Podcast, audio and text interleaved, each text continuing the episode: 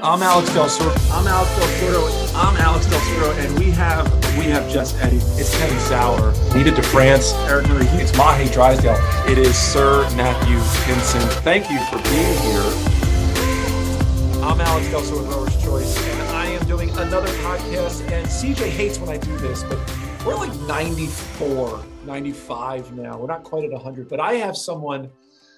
Boy. Uh, maybe the second Ivy League coach that we've interviewed ever, which is a big deal. Uh, the second doctor we've ever interviewed, which is a probably even more big deal, but I can't call him doctor. I just cannot do it. He is the head coach of Columbia lightweight men's rowing. This is Nick Lee Parker. Welcome to the show. Thanks, guys. I'm glad to be here. So I got a lot to talk about. Um, one topic, Nick, is um, lightweight rowing, but we're going to wait for that one. Okay. Let's, let's, let's get, let's get, let's get to the now first. Okay. So same question I ask everybody, where were you? How old were you when you took your first rowing stroke? I was a freshman at The Ohio State University, and I was on the Olentangy River when it still had a dam. So you could row three thousand meters in the middle of Ohio State's campus, which was awesome. And it was pretty grungy, and you didn't want to touch the water, and you could see by looking at it that it was a no-go zone, but had some really fond, some really fond memories of being on the Olentangy with teammates, and that kind of that first fall. We don't start till September, so there was an awesome like Christmas in the air, and it was a really great learning environment. What what year was that, actually? That was the fall of two thousand one. two thousand one. All right. Well, I feel really good right now because you got me by a couple of years. Uh, you're a few years older than me. Uh, I'll just, I'll put it that way. Um, two thousand one, what an interesting time. So one of the most probably famous rowers at Ohio State is a gold medalist at the Olympics. Yeah. Was there that aura of him around still? Like what was going on then? So I'm going to tell you this story, which is, I can't believe that this happened now that this is part of my life. Volp, Brian Volpenheim, comes back from the two thousand Olympics, and he's around and he's training and he's at the boathouse. Volp at this time has a beard. He's got, you know, his Volp aesthetic, which is pretty sweet. And, but he's kind of like hanging around doing some training. We're five weeks into novice rowing. We don't know anything. And we're just going to like do a two K test. Like, okay, let's, you know, there's a hundred guys trying to make this team. They got to cut some people. We're going to make it really tough and see who quits. For whatever reason, Volp was hanging around that day. He's like, yeah, I'll like join in. So he sits down next to me. Here I am. Volp's right next to me. I don't know who this guy is, but in my head, I'm like, I'm pretty fit. Like, I got this. I'm just going to go however fast this guy who's an alum, like who's, you know, got this beard and kind of like lolling around, doesn't look like he's super engaged. I'm just going to go as fast as he goes. And we'll see what happens. Boom, out of the tanks, hitting one thirty. This is awesome. one hundred meters down, feeling good. two hundred meters down, eh, this is not gonna go great.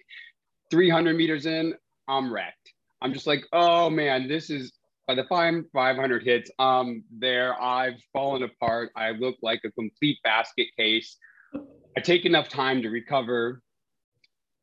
Volp finishes in like a five fifty-nine or six minutes, something like crazy, has enough time to completely recover from this effort and look over at me and be like, come on, man, let's go. And starts yelling at me and coxing at me and getting me through the last like bit of my pretty embarrassing first two K ever. And that was how I met Brian Volpenheim. What a, what a story. I mean, to be in Ohio at that time, coming off the Olympics, I mean, he's, uh, we all know what happens in two thousand four, right? Like everyone knows, everyone in the rowing world knows what happens. Right. And then you think about, I could just, I could see this guy now. To you, he's a washed up alumni with a beard and whatever. Cause like, look, he got fifth place in the Olympics, what, a month and a half or a year before, right? Like, I didn't even know he was an Olympian. I thought he was just an alum hanging out at the boathouse. I'm like, wow, this guy can't hang it up. He loves this. There must be something really awesome happening here. I'm going to stick around. So that was your first two K experience, to be next to one of the greatest American rowers of all time. Yeah, very, very humbling. I got a heavy dose of reality real quick. Can you remember, did you at least break eight minutes on that piece? I did. I went seven oh four. Wow, that's pretty good. For the middle, like, thousand being real rough. Like, I was, at the end of the day, wasn't too terrible, but not sub seven. Listen, that's, look, you you you and I both know that's a pretty darn good score for someone out the gate. Uh, so what happens at Ohio State? So it's a, a club level program. It's two thousand one, two thousand five, you know, that that that era, two thousand one, two thousand four. Um, any successes there? Any big events that you remember? A lot of learning. A lot of learning. Okay. I, you know, Peter Steenstra, who's now the head coach at Bates, where he's had wild success with that program, um, was our head coach.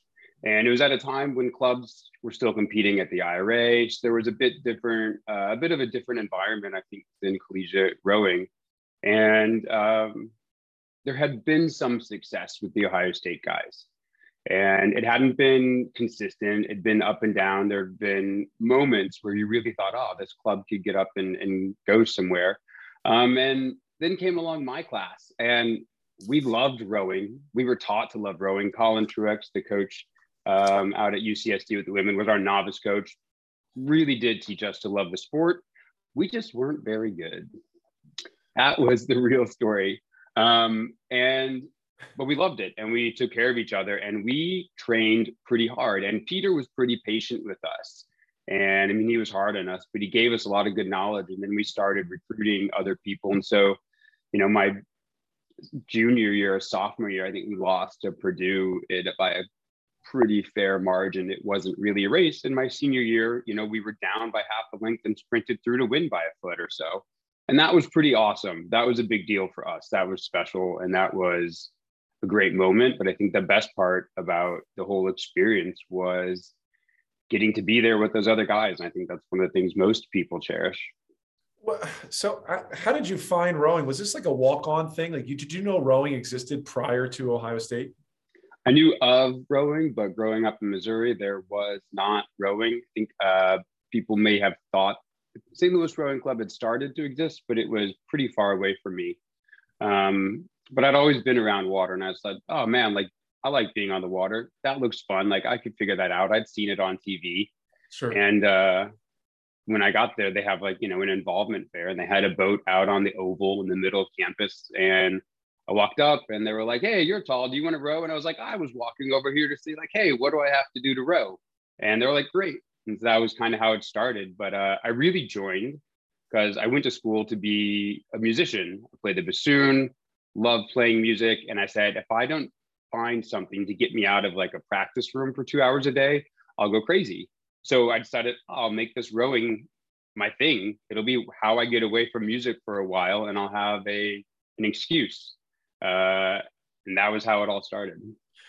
Okay. So, wow. Okay. I, I got a bunch of things now to, to ask you. Um, musician, you're clearly not a professional musician, unless there's something that you do moonlighting that I don't know about. But I mean, you know, young Nick Lee Parker, nineteen years old, I'm going to be a musician, to now yeah. a rowing coach. Uh, what happened in the four years at Ohio State that made you clearly not want to do that? Um, a couple of things. First, I love playing music. I still love listening to music. I'm the kind of guy who will find a recording and then find another recording of the same classical piece, and I will listen to both over and over again. And I'll decide, okay, this is the only one worth listening to. Um, that to me is actually pretty fun when it comes to music, right? Um, you know, and I always joke, like, there's one recording of Brahms four worth listening to, and the others, nah, like, they're great, but there's one that really does it. So that's the kind of stuff I love about music. I didn't find the music world was great for me, though. Um, you have to be really engaged on yourself as a musician in order to make it. You have to be really, really into yourself. And I don't mean that in a negative way about the people who are musicians, but you have to be pretty self-centered, because you, it is harder to make a symphony than it is to make it in the N F L. The competition is really fierce. And the environment I just didn't think was good for me. It was not my cup of tea. Um, it just felt a little bit cutthroat in ways that I didn't get excited about. Um, it was Mean Girls, but for real. And I didn't like that. I loved playing, but I didn't like the rest of it. And I had a conversation with my professor, and he kind of, you know, this was after my senior year when we were talking about next steps. And, um, you know, he, I was telling him like, hey, look, I, I don't want to go do some of these auditions. I don't want to go through with it. I'm going to do something else. And he, we talked about why, and he starts laughing. And I'm, I'm pretty worried because this is a guy, I went to the school to study with this person, Professor Chris Weah. And um, he kind of laughs and he goes, oh, that's why I retired from the Toronto Symphony. And so we had a good bonding moment. Like, you know, I realized, all right, this is, this is real, and we, you can love music, but you have to be fit for that environment. You have to want to be in it. Um, But getting to the rowing part, learned something really valuable from studying music, and that was how to practice. Musicians are the world's best practicers. We know this from research. We know this from looking at the brains of musicians, where incredible things happen, such as if you listen to a piece of music right now, Alex, like part of your brain is going to activate. But if a professionally trained musician just thinks about that piece of music, the same part of their brain is going to turn on as though they're actually listening to it. Whoa. Whereas if you think about it, it'll be a different part of your brain that's going to work. I mean, there's some really cool things that happens in musicians' brains. And I thought, man, athletes don't practice very well. And I didn't mean it in a negative sense, but they don't have the experience. They don't have a thousand years of people studying, hey, how do we make people great musicians and great performers? And how did we develop that consistency? We just don't have that in sports. And I thought, man, there's a real opportunity here to help athletes and coaches and teams apply some things that I figured out in music. And I'm still learning those things today. So that was how the music part got connected into the rowing part. And I ended up here. Holy cow, Nick. This is, I was not anticipating having this conversation. So this is, uh, this is getting me energized. Well, first off, I want to acknowledge Mean Girls for Real is one of the funniest things I've heard someone say on the because I immediately could visualize what you're talking about. Like I could see it as if it was happening in front of me. So that's hilarious. Um, okay, this musicians being best at practicing, uh, something hit you, something struck you your senior year going into becoming an adult. Um, I, I, I love that blend. What do you do with that blend then? What happens after you graduate? Where do you go to, to, to, to make that happen? Yeah. So uh, also in my senior year of college, I snuck into the Joy of Sculling uh, coaching conference because I thought maybe I want to try this what? out. I mean, now we all know, but like, it's okay. Um, me you and actually went to the Joy, you went to the Joy of Sculling in like oh five? Like you just said, hey, screw it, I'm going to go? Yeah. I'm going to figure this out. And it was awesome because I was listening to some, I remember listening to Al Morrow talk, and I'm like, this is awesome. This was great. These were really great people, great coaches talking about what they were doing, thinking about how to approach coaching. And I think this is, these are really great conversations. This is fun. Like I'm, I'm into this. This is my wheelhouse. Like this is the kind of place I want to be. Um, and so I, you know, uh, Jimmy Joy had been Peter Steenstra's coach in college at Hobart. And so we got connected and we talked a little bit, and I'd been thinking about grad school because my professor had encouraged that. Then Jimmy encouraged it, Peter encouraged it. And so I was like, all right, I'm going to go and I want to go to grad school. I applied to the kinesiology program at Purdue where they had a graduate assistantship open in coaching the, the men's novice team. And I got that, but I delayed for a year. I went, I lived in Germany for a year, um, finished some studying there, did some work at the German Sport, uh, Sporthochschule in Köln, and was like, all right, this was a fun like gap year. Came back, went to grad school, coached the novice boys at Purdue, had a great time coaching them. Um, Finished my degree, my first master's degree uh, there, and I also discovered that you know it's not just the sport that's important; it's where you are and who you're working with that's really important. Purdue is not the place for me. Like the rowing program at that time was not great. Didn't feel comfortable being an openly gay person. My neighbor was a member of the K K K. It was a what? tough. environment. It was outlandish. I think there's a lot of really great things that have happened at Purdue since. The university, the town, um, a lot really changed in the last like fifteen years. And I think that's a really good thing, because when I was there, it was the, the school was great, the education was great, but all the other things weren't great. And it made me realize a lot about what we're trying to look for as adults and why we're trying to create growing communities and what needs to go into it and how do we approach these communities of athletes and coaches so that it's actually really fun, it's really positive, it's geared towards what we're trying to achieve, which is being faster, better rowers and, you know, learning how to perform. Um, so Purdue was really valuable for me. I learned a lot of what I didn't want in a rowing environment. Um, those guys, though, that I coached, they were fun. Five guys who weren't super talented, like engine-wise, didn't have like a big, you know, weren't great two K scores. Three guys who knew how to pull, and all of them got together with a really solid coxswain named Graham Ludmer, and they just, I mean, this like wooden sectional dirigo that they rode at the Dadvilles, and they missed a medal by like a foot. It was pretty impressive.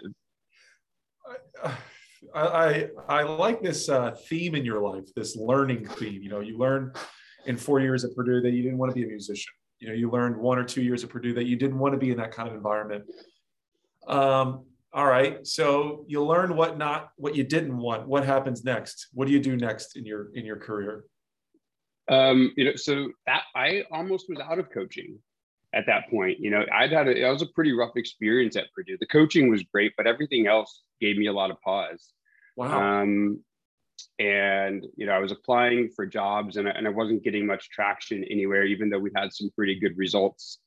And, um, the, long story short is, you know, John Pescatore and Mark Davis with the Yale heavyweights, you know, offered me a role as the, the volunteer coach. And so I went there and I had a four hour talk with John in my interview. And we didn't talk that much about rowing, but I left and I go, I feel like I'm a better rowing coach. And that was my first thought. I was like, I feel like I know more about the world and people and all those other things that I didn't, that I didn't like in my previous experience. And I was like, okay, this, this could be really good for me. Um, and so I stayed at Yale with the heavyweights for two years. And I think I probably more than anyone loved working for John Pescatore. Um, you know, John was hard and demanding, but never unreasonable to me. He would come through and check the boats after I rigged them. And, you know, the pitch was down to the tenth of a degree at all the times, or he'd be like, hey, this isn't right. Um, so it was wow. super exacting. And the musician's brain of me that I had about like really digging into stuff, I loved that. To me, I was like, okay, like you want it perfect? I'll show you perfect.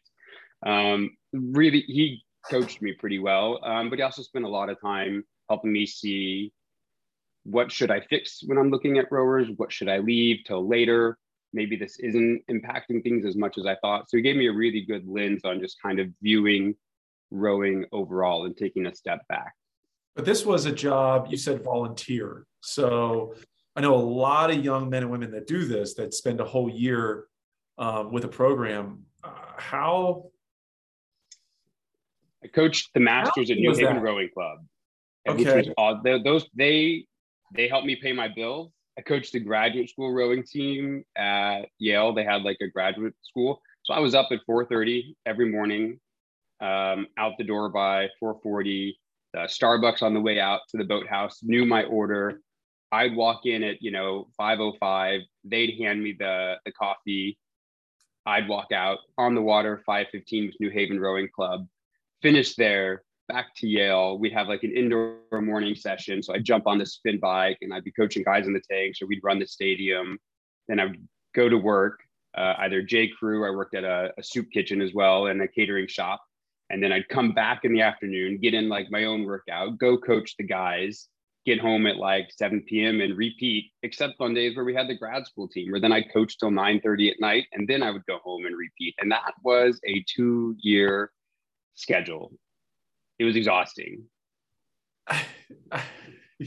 You're, that is just what it, that is what it took to get it done.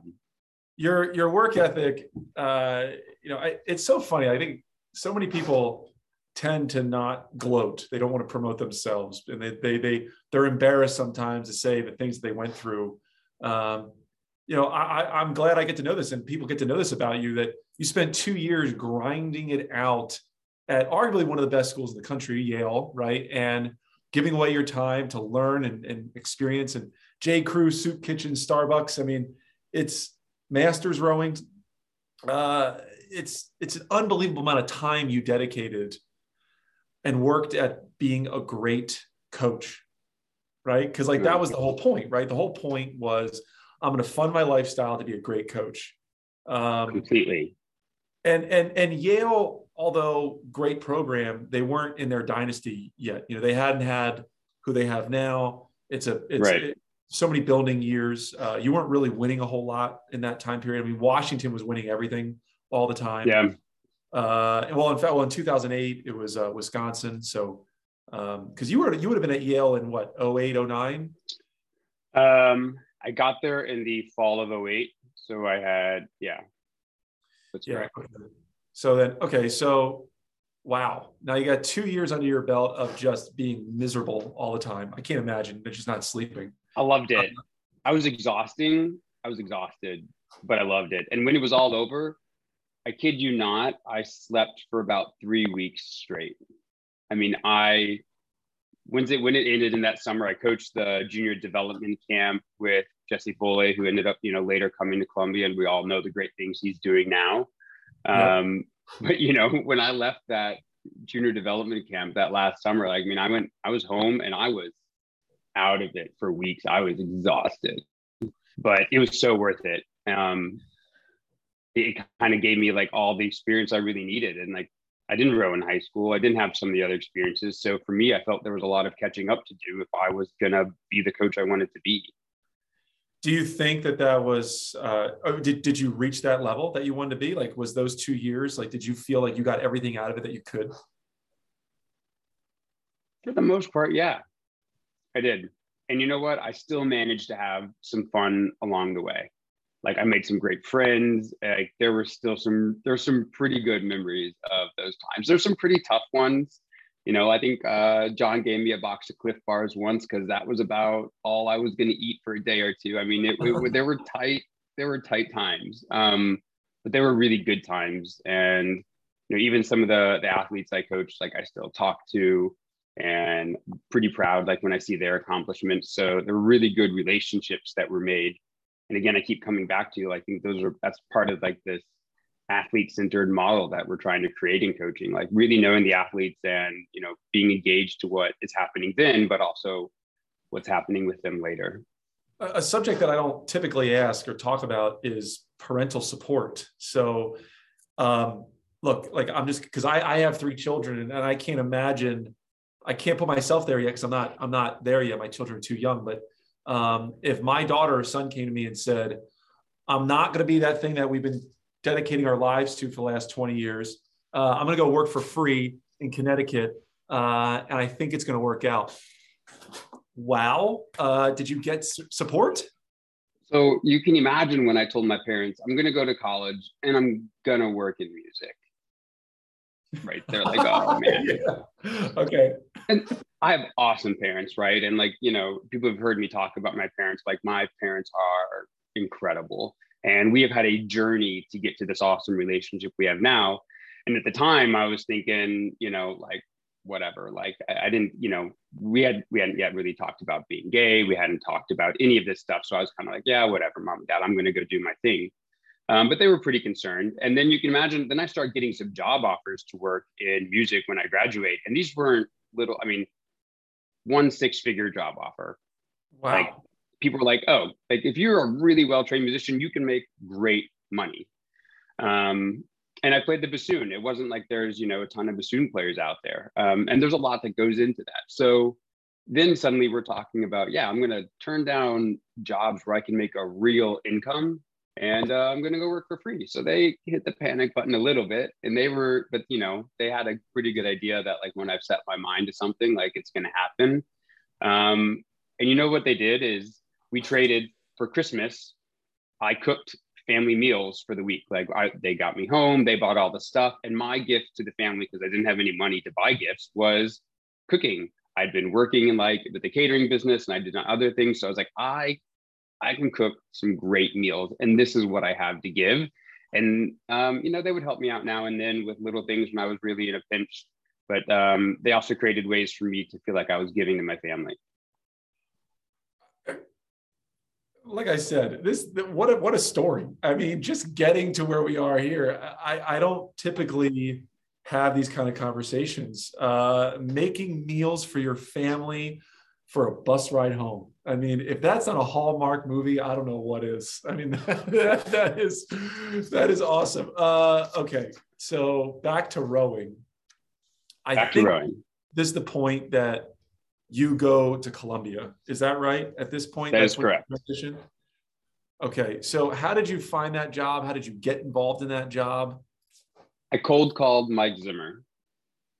Cool. I was dating a guy in New York, and I just said, you know, if this is going to work, like I need to get a coaching job in New York. And so I just cold called Mike Zimmer. Amazingly, he picked up first try. He was in his office. Hey, Mike, you know, my name's Nick. Um, John's assistant up at Yale, but I'm down in New York because this is where my personal life is headed. And uh, I want to come like work for you. And he said, all right. So we met at the boathouse like a few weeks later. We had a conversation um, that was in the in the fall of kind of twenty ten. And then I started up in January. Um, and I'm glad I had a little break there. I didn't, I, I left Yale in the summer. So I had a fall where I wasn't doing much coaching and I was miserable. I thought this, I was, you know, I thought it was going to be great. Um, I thought about going back to school full time for my doctorate then, and even had a, a fellowship in Germany at the German Sport University. And I was like, ah. So I postponed that, took this job at Columbia, was kind of like, I'll see what's going on. And um, things just unfolded in a way where I was like, oh, this could be a great place for me. Love brought you to New York. That is so funny. Uh, it's like, it had nothing to do with some job that you're like, I saw it on Road two K. It's like, you know what? I kind of love somebody. Uh, why not? And you, but you chose Columbia. I guess it's that, it's that uh, Ivy League environment, right? I mean, it must, it must be, it must be so it was, wonderful. It was, you know, I interviewed at Row New York, and they decided I wasn't a good fit for them. I had talked to N Y U, which had a club, um, and, you know, that they weren't really, it wasn't a thing. It wasn't what I wanted. I wanted something serious. And so, like, the only option if I was going to be in New York was Columbia. Like, it was the only game in town. And, you know, Mike and the heavyweights had had some great success. Um, they had some really good athletes. You know, that oh eight crew was a pretty good crew. Um, and then, you know, nine, they, they had some good years in there. And so I was like, oh, like, this is great. And when I talked with Mike and John, I was like, oh, these are people I can work with. Um, and I still call up Mike, you know, we still have good conversations. He still provides a level of mentorship that's really valuable to me. When did you get the head coaching job on the lightweight side? Four years later, spent two years with the heavyweights, two years with the lightweights as an assistant. Um, and then in the coaching shuffle in the summer of twenty thirteen, Uh, became the lightweight head coach. Okay, I, I want to get I want to get into a little bit of this now. This is where yeah. this is the, the meat and potatoes of the uh, of the conversation. Like, all right, let's have this conversation. Um, Here we go. Well, first, I don't want to um, dismiss the fact that Columbia lightweight men have had a lot of success under your leadership. I mean, thank you.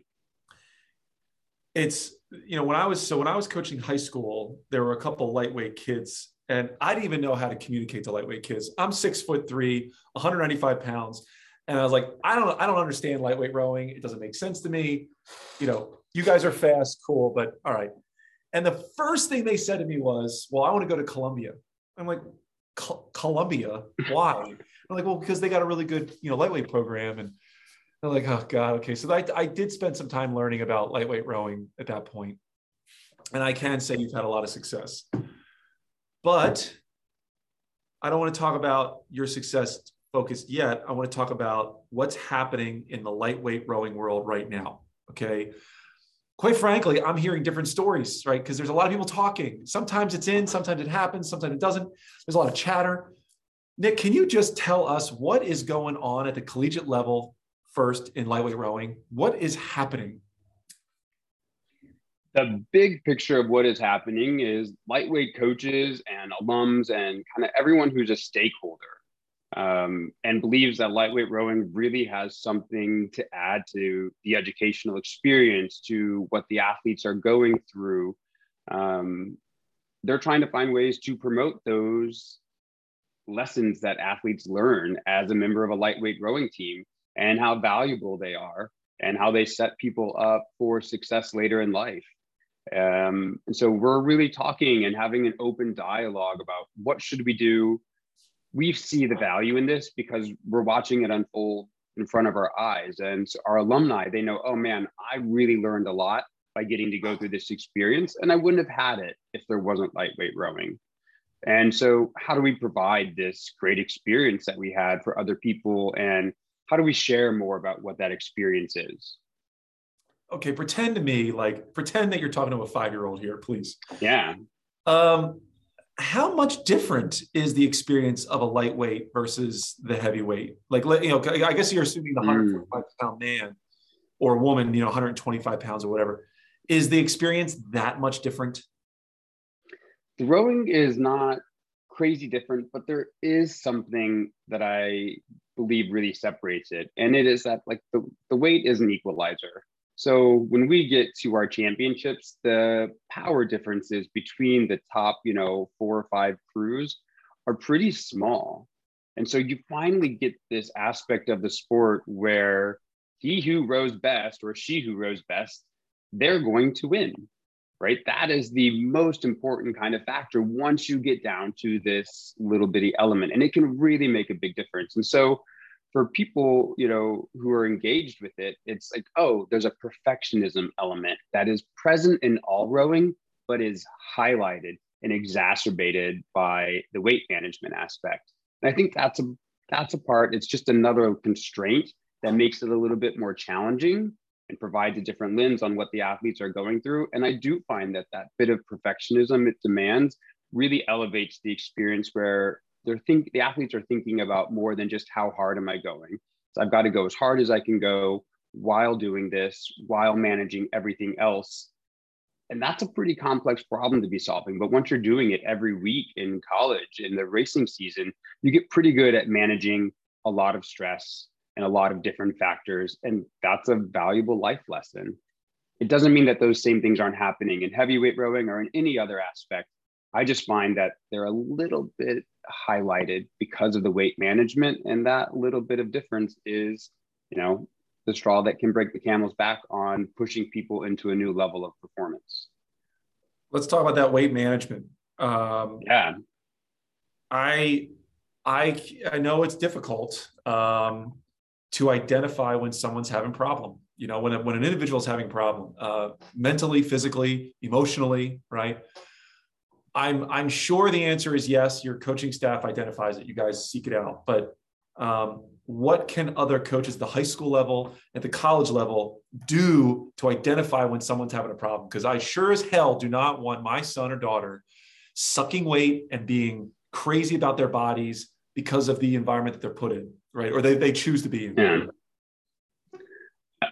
For youth rowing, if there's any kind of question whether, like, the the athlete in, is can safely make weight, I'm not a big proponent of it. I would say, look, if you have any doubts at all, just row row open weight. And you know, now that U S rowing is moving away from youth lightweight rowing events, I think we're going to see that happen more and more. And I think that's a really good conversation to be having. You know, one of the things we know from research is that is as you get older, you can handle the weight swings better. They have less effect. So a twenty-five or twenty-six year old athlete can literally impact their body, like have a bigger weight swing. They can do more without seeing an effect on their performance compared to a nineteen or a twenty year old. And right, same thing, our seniors, they could always do a little bit more, but we're getting to a place where we know more about that. So what I would say to coaches and parents is if you have any doubts, it's okay. Teach your, your son or daughter to love the sport and kind of enjoy it, And there's a place for them if they want to be a successful lightweight rower. And it's in the college scene where we have coaches who are going to be really engaged and they're going to be managing things at a really high level with professional guidance and support. Are there triggers or things that you've seen in athletes that were, they were, they were, they were doing things that made you say, ooh, I need to talk to him or her about lightweight rowing? Are there triggers, things that you've seen? Um, the, the amount of sweating that people come in, when people start getting cagey about talking about their weight, usually that's a sign that we need to have a conversation. Um, anytime when I feel like transparency and kind of open dialogue is being reduced, that to me is a sign of, hey, we should have a conversation. And how you go into that conversation is the next important part. Because if we get athletes on the defensive, because we say, hey, it doesn't look like you're doing this right, that's not going to really help us get to an answer. So we say, hey, what's going on? How are you feeling about this upcoming weigh-in? What are your concerns? Really talk to them like an adult, like an elite athlete who's trying to do something. Because if they're stressed and concerned, it's also because they want to perform. And there's an intersectionality there that we as coaches or af- or parents or trainers, anybody who's involved, we have to find if we're going to have a real conversation with those athletes. You said earlier, uh, youth rowing going away with lightweight rowing. Um, does that harm collegiate rowing? Does it harm the growth of lightweight rowing at the collegiate level? I know there's going to be a lot of different opinions. I believe with the kind of conversations we're having amongst the lightweight coaches in the college ranks, it can actually be a boon for collegiate lightweight rowing. We can say, hey, there is a place for you to get in on this sport, uh, and you don't have to do it in high school. And we have a number of athletes who come who are doing their first weigh-in this spring. They rowed heavyweight or open weight in youth events. They had a great time. They learned to love the sport. They were rowing in great boats. And I believe that there really is an opportunity to say, hey, we don't have to have this on the youth side. I know that's not the opinion of everyone, but we can say when you do get this opportunity, we're going to do it really well for every college lightweight uh, oarsman or oarswoman. How challenging is it for, I'm trying to refer, I want to, I want to this is where C J might uh, edit uh, just because I'm, I'm trying to figure out how to formulate a, a question. Um, How cha- have you found it to be challenging, or, oh gosh, do you run into youth coaches and high school coaches that are just so against lightweight rowing that it becomes a problem communicating to their athletes? Has that ever happened? If it has, those coaches haven't revealed that around me. Pretty, you know, I, I would say that is more of the case. If that's really been going on, I haven't seen much of it. Um, but I think when I've talked with youth coaches, a lot of them are concerned about the same things we're concerned about. Like, what if Johnny goes and does something stupid because he's hiding or lying about his weight? I don't want it. I don't want that for him. I don't want that for our program. I don't want that to be what known for the rowing club where kids, you know, make questionable choices. Sure. And I think that's a really that's the way that I kind of look at all of those interactions when I'm talking with coaches, even when they're against it. Really, it's like, I don't know how to manage this. I don't know what to tell the kids to do. I don't know how to work with them and support them as they're trying to make weight. And if, if you don't have that knowledge, that's scary. And so what do you do? You like, you push it away. You say like, well, that's, I don't want to go here because I can't actually provide what I'm supposed to do. Like, I can't be a coach with knowledge and information to guide these athletes through that process because I don't have it. Hmm. And that's what I feel when I feel people like talking like, oh, I don't know lightweight rowing. It's, well, yeah, like you don't have the information, or even if you do, like you don't have the resources to support and manage it. And so that creates a tricky environment. Like, we don't want to do any harm. How many, uh, how many colleges offer lightweight rowing for men in the country? Varsity programs, there are fifteen that I am aware of, fifteen or sixteen. And how many, how many, how many men are on your program? How many athletes do you have? We have thirty-five on our squad. Is that like a low number, high number? Uh, compared? Um, I would say it's a little more than the average overall, but it's not a super high number. So I, I, I don't know. It's so funny. I've been rowing for a long time, um, and there are always I always have questions about collegiate rowing and scholarships and all that other stuff. Does Columbia offer um, uh, like you know scholarships or funding for athletes for your for your for your kids? As with all Ivy League schools, there are no athletic scholarships for sports. What Columbia provides, similar to other Ivy League institutions, is need-based financial aid. There are some different qualifications and restrictions. Our international students um, have to go through a second review process in order to process in order to qualify for aid. Um, so there are some differences between the schools, but generally they work to provide need-based financial aid. And for some students, so for me, if I'd gone to an Ivy League school, I would have paid less than I did when I went to The Ohio State University on a pretty hefty scholarship. Uh, so I think there's a lot of there's a lot of opportunity for rowers who want to compete at this level to get their financial means taken care of. It doesn't always happen. Like there are challenges with that, um, but there's always there's usually a pathway. Are you are you doing a lot of recruiting um, overseas? Like, are you trying to find a lot of kids in other countries to row for you in Columbia? We were doing more overseas recruiting before the pandemic. We've had some changes in our financial aid, so we still keep tabs on that. We still do overseas recruiting. We have a couple athletes coming in next year from abroad that we're really excited about. We think they bring a lot to our team. Um, as many people know, Alexandros Zmidis is a fifth-year senior for us who, you know, narrowly missed qualifying for the Tokyo heavyweight single last year in our gap year. So we do uh, for Cyprus. Um, so we do have some athletes who are coming internationally, but they're more of, you know, the icing on the cake. Like that can't be the foundation of our team. Um, and nor do we feel that it meets like the mission and purpose of our school to do so. I don't know if you can answer this because I've asked this to a lot of college coaches and they always skirt around the damn question. And it's, uh, it, you don't have to, you have to, it's not that hard of a question. Um, it's like, it, can you describe to me your ideal recruit? Like, who's the high school kid that's out there that could fit really well? And forget about culture for a minute. Like the structure of a great high school athlete that could fit Columbia. What does that look like? We actually talk about this when we think about who do we want to recruit. And um, we talk about any athlete who can meet some of our performance standards. And that generally lines up with our historical like recruiting, right? So for us to recruit an athlete who hasn't broken six thirty on a two K test is pretty rare. They would need to be pretty light and have some pretty incredible results. Um, so we have some performance standards that we're using and that we can take around. The important thing that we actually consider beyond those, once that happens, is we want someone who's excited about Columbia for the university. They need to be thrilled about the school, the structure of the school, the location. And that has to be important because there is always a chance that rowing isn't a part of your life for the four years while you're at university. There could be an injury. There could be, we don't know, right? Um, and so I say, look, if you're coming here, you're coming here for school first. That has to be the priority.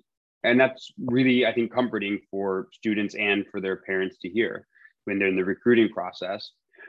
The next part that we talk about is we want students who are kind and empathetic and realize the value of a team goal. And if we don't feel that we're going to get that from a prospect, um, that to us is like, hey, this might not be the right place for this person. And one of the most important reasons is because we've developed a team structure that really fits our school. So from the beginning of fall all the way until spring break, we row or practice together as a team three to four times a week. That's it. Like we're in, we've had built we've had to build the system out around the school in order to make it work with class schedules, academic demands, all of the other intricacies of anything that goes on in New York City, and we can make it work. But we need to find students who are not only meeting the standards, but they also have a really deep interest in the school because that is exciting. That helps drive purpose. And they're willing to work on this team goal and know that, hey, we're not always going to do it the best way for you. We're doing it the best way for us. I, I've asked, I mean, that's wonderful. And I appreciate you giving me performance standards. Uh, I know there's more to it, but that is a great baseline. Um, I usually ask these like Division two, sometimes Division three schools, sell me on why I should go to your, your program. And it's part of this interview process, this, this podcast. There really isn't, you don't need to do that at Columbia. I mean, it's historically a great school. It is one of the Ivies. It is in one of the best cities in the world. Um, you really don't have to sell it that much. Plus, you guys have had so much success. Um, last question for you is the pandemic. We're over it, sort of. I mean, there's obviously remnants of it. What was the biggest change to your team in that March two thousand twenty till today? Can you identify one thing that shifted, that changed, that you just have in your head? Hmm. If I'm being honest, the value that the current team places on getting to practice and being together is much higher than it was before. When you have something taken away, sometimes you don't know what this, you know, what this sport or being at practice or hanging out with the lads at the dining hall after, you know, a hard workout really means to you until it's gone. And so we've had instances this year where athletes on the team have stepped up and said, hey, like, mm, that might expose us to getting shut down for a couple of weeks. That's not going to happen. No go. And so I see athletes now taking a different level of accountability and responsibility just for the overall program. You know, youth in their, you know, eighteen to twenty-four who have been double vaccinated and have their booster are not at risk for serious disease, but they're at risk for getting shut down for two weeks. And that's going to take away something they have come to really love and value. And so I see that is the biggest change. It's not that people were flippant before, but now that ability to step up and say something, and we call, we, we don't say call people out, we ask our teammates to call people in. That is happening with more frequency, and it's being done in a way that's, hey, this is about our team goal. This is what we're trying to do. And I think that is the biggest change I've seen. It's very fitting with your mantra on your hat, be here now. Um, tell me what, what, give me the story on this hat that's sitting on top of your head right now. You know, uh, I was in Miami with some friends for a weekend, and we go to a pretty awesome art exhibit, Super Glue. So if you're in Miami, I encourage you to go. You get a walk through clouds. It's pretty sweet. And Uh, my friend Dan had on this hat, and I saw it, and it just, it struck me. And usually every year I try to come up with something that talks about, hey, this is, this is kind of our mantra that we can, we can latch onto this year, something to give us purpose. Um, and so we've had a number of different ones over the years, and we had a couple years where I didn't find anything. And, and I felt that that was missing. I'd really been looking this year for something that I felt captured, hey, this is what we got to do. And I saw this hat and I said, Dan, you've got to tell me about this hat. And so he's like, this is at this, this hat at a juice shop where I go after my Monday workouts. And so before I got out of Miami, like I headed over there, saw the hat, boom, got it. And now I'm wearing it around because I think this is one of the most important messages that we have right now, which is we have this opportunity to be back on the water, to race again, to get out there and test ourselves. And the only way we're going to really do that is to be here now. And it's kind of this constant reminder, hey, let's make sure we're here now. Let's keep things engaged on what we can control and what we're doing going forward. And this has been, uh, this has been a great find. Well, there you have it, some random juice bar down in Miami. Uh, maybe we'll find out where that hat is for all the listeners out there and all the people watching. Doctor Nick Lee Parker, this has been an awesome time talking to you about your rowing career. I love the story of Brian Volpe in Ohio State getting absolutely crushed at a seven oh four to now being one of the top coaches at lightweight rowing in the country. Thank you so much for being here. And everyone tuning in and watching, we have a lot more coming at you in the next couple of weeks. Um, and if you want to learn more about Columbia rowing and Doctor Nick Lee Parker, there's going to be a lot of links here uh, in our YouTube channel and Instagram and also on Spotify. So thanks for tuning in, and more from us next week. See you. Thanks for having me, guys.